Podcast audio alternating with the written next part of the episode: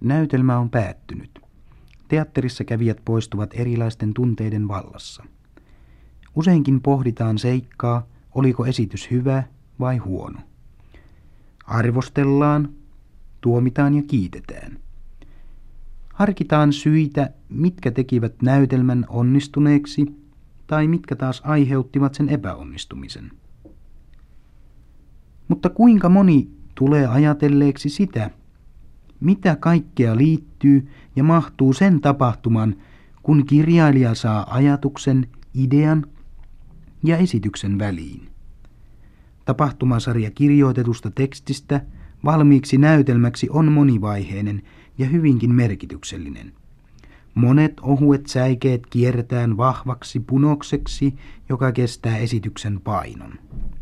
Tällöin ohjaaja astuu kuvaan. Maalikon on mahdotonta kuvitellakaan kaikkia eri yksityiskohtia, mutta asiantuntijan laita on varmasti toisin. Filosofian lisensiaatti Timo Tiusanen.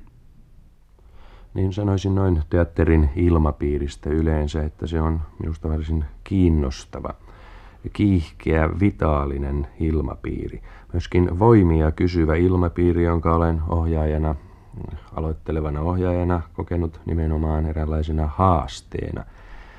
Haasteena siitä, onko minulla jotain annettavaa, pystynkö minä sen näyttämöllä hahmottelemaan valmiiksi taiteelliseksi suoritukseksi.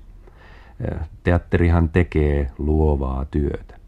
Tarvitaan lukematon määrä luovia taiteellisia oivalluksia ennen kuin aivan yksinkertainenkin teksti on saatettu esityskuntoon valmiiksi esitykseksi asti.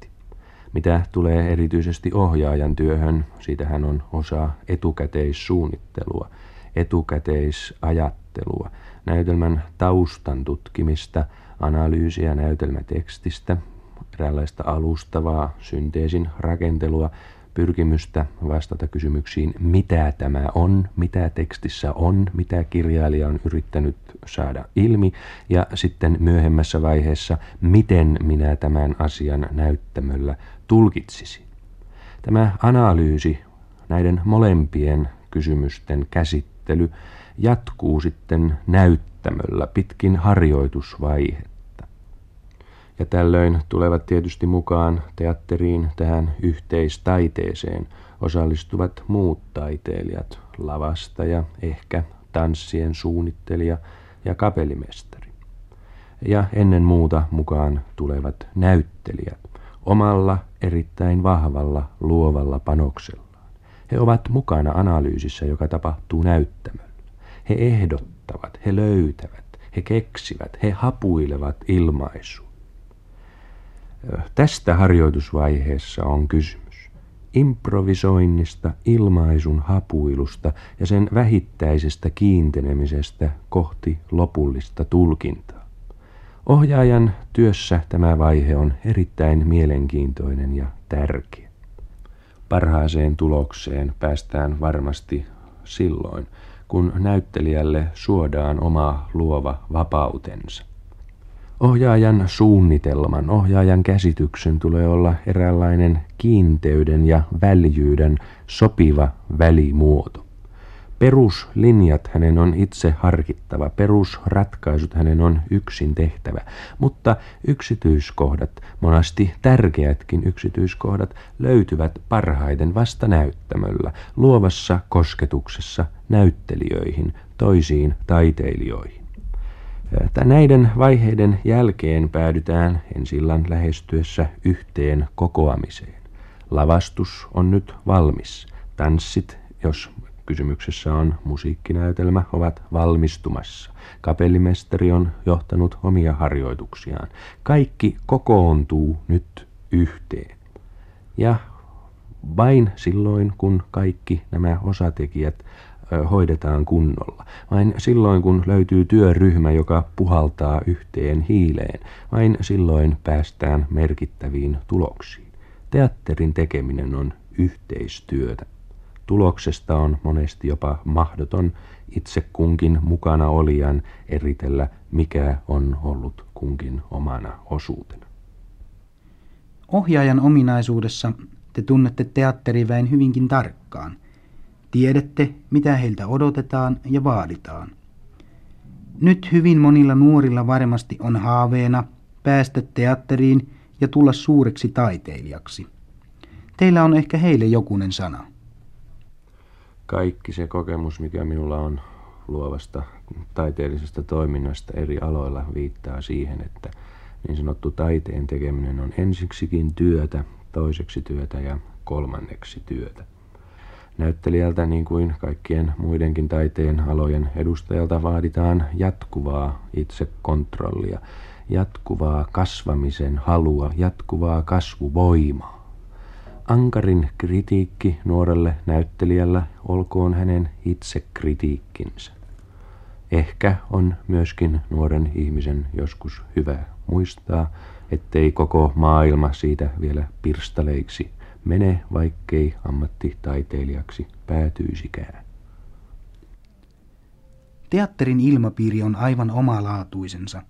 Siinä on syke ja rytmi, jota ei aistita missään muualla.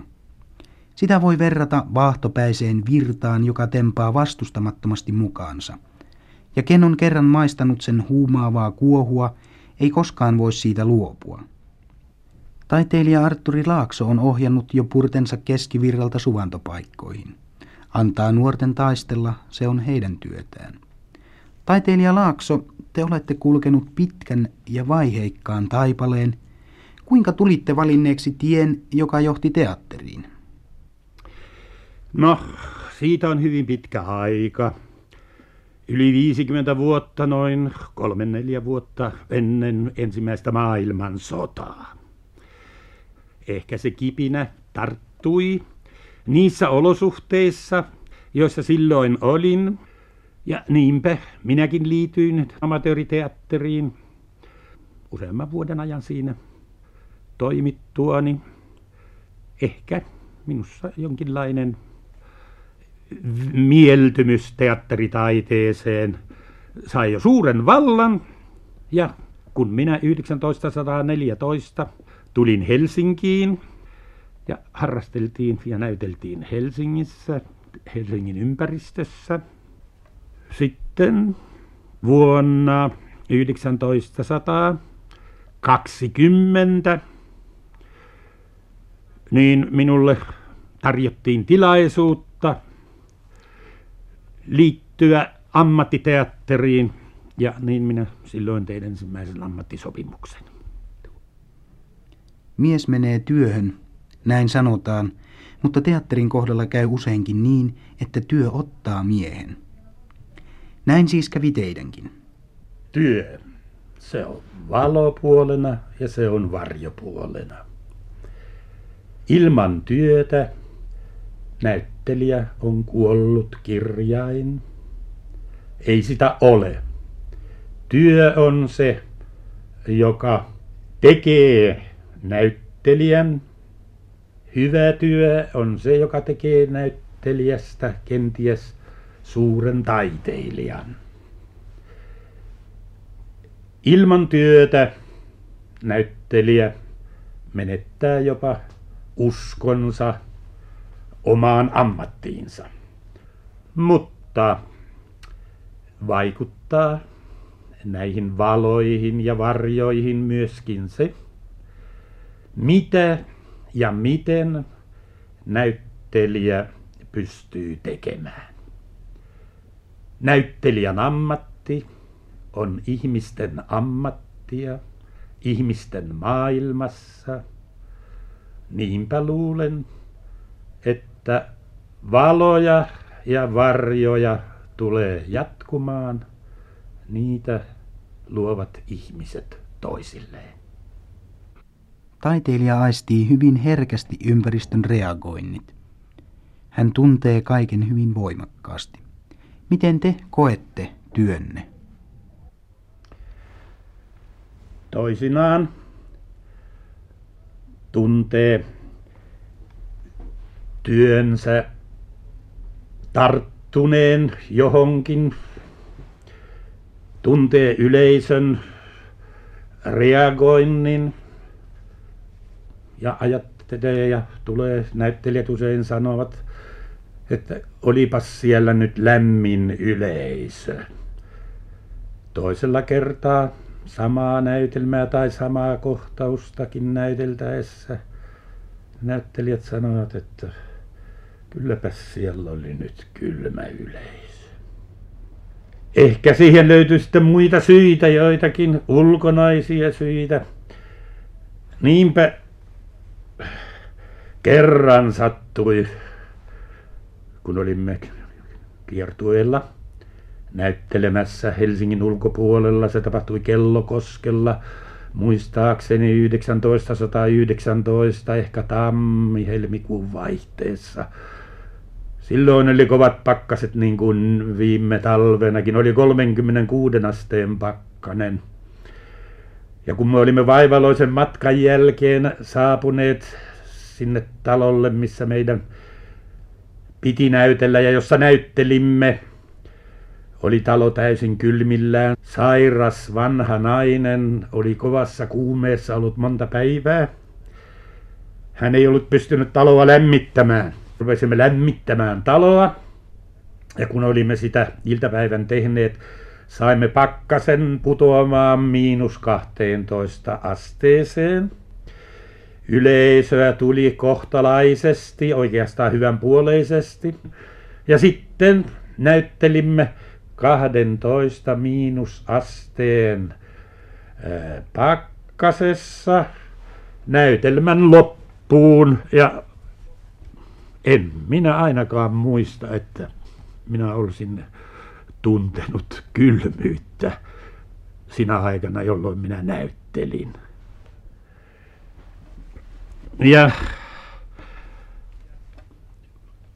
voin omasta puolestani tunnustaa, että uskoani näyttämötaiteeseen ja sen voimaan, jos niin sanoisin, en ole vieläkään kadottanut.